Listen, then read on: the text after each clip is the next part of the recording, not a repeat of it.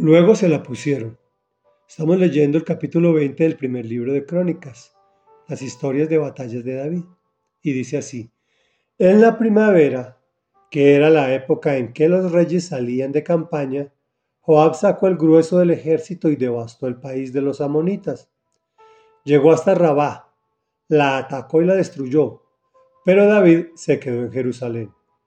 Al rey de los amonitas, David le quitó la corona de oro que tenía puesta, la cual pesaba 33 kilos y estaba adornada con piedras preciosas. Luego se la pusieron a David. Además, David saqueó la ciudad y se llevó un botín inmenso. Expulsó de allí a sus habitantes y los puso a trabajar con sierras, rastrillos y hachas. Lo mismo hizo con todos los pueblos de los amonitas después de lo cual regresó a Jerusalén con todas sus tropas. Después de esto hubo una batalla contra los filisteos en Hueser. Fue en esa ocasión cuando Sibecai, el Gesatita, mató a Sipai, descendiente de los gigantes. Así sometieron a los filisteos. Luego, en otra batalla que hubo contra los filisteos, el Hanán, hijo de Jair, mató a Lahmi, hermano de Goliat, el Gitita, cuya lanza tenía un asta tan grande como el rodillo de un telar. Hubo una batalla más en Gat.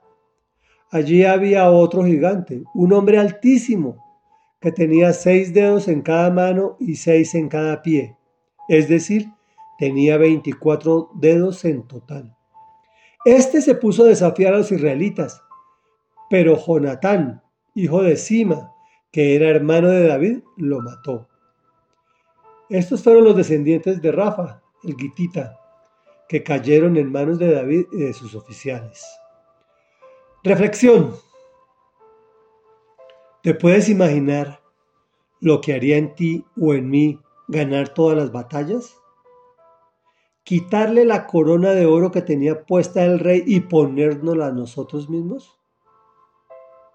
En este caso, David, no creo que haya sido una buena idea. Me parece que es comenzar a contemporizar con las culturas de las cuales el Señor les había dicho a los israelitas que no se mezclaran. Sin embargo, David era un hombre espiritual. Yo lo tengo claro. Para mí habría sido fatal Después de eso me habría creído, entre comillas, el ungido del Señor, el chacho, pues. Personalmente creo que no estamos hechos para la gloria.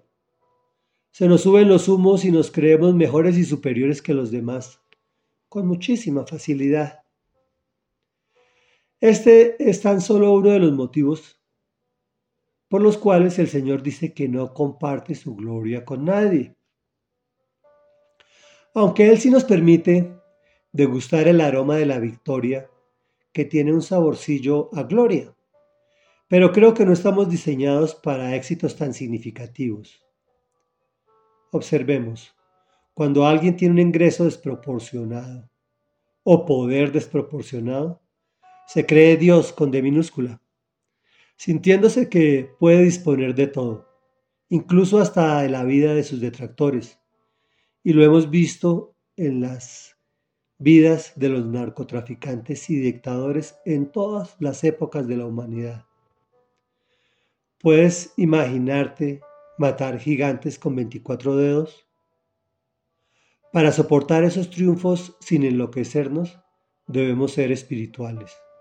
Es decir, que entre más nos exalte Dios, este sí ya con D mayúscula, más humildes deberemos ser.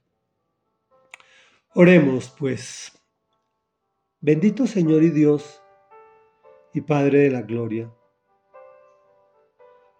Tú dices que no compartes tu gloria con nadie, porque evidentemente no la compartes ni con santos, ni con vírgenes, ni con nadie que quiera pensar que se puede comparar contigo. Pero sí permites que nosotros tengamos triunfos significativos que nos permitan degustar ese aroma, que es tu aroma. Enséñanos a ser espirituales cada día más y que en la medida que nos des esos triunfos, Señor, nuestra humildad crezca para ser merecedores de ellos, que realmente no son nuestros, sino tuyos. Y es en el nombre de quien tuvo el triunfo sobre todos los triunfos, el triunfo sobre la muerte, por quien y en quien estamos orando. Y es en el nombre de Jesús. Amén y amén.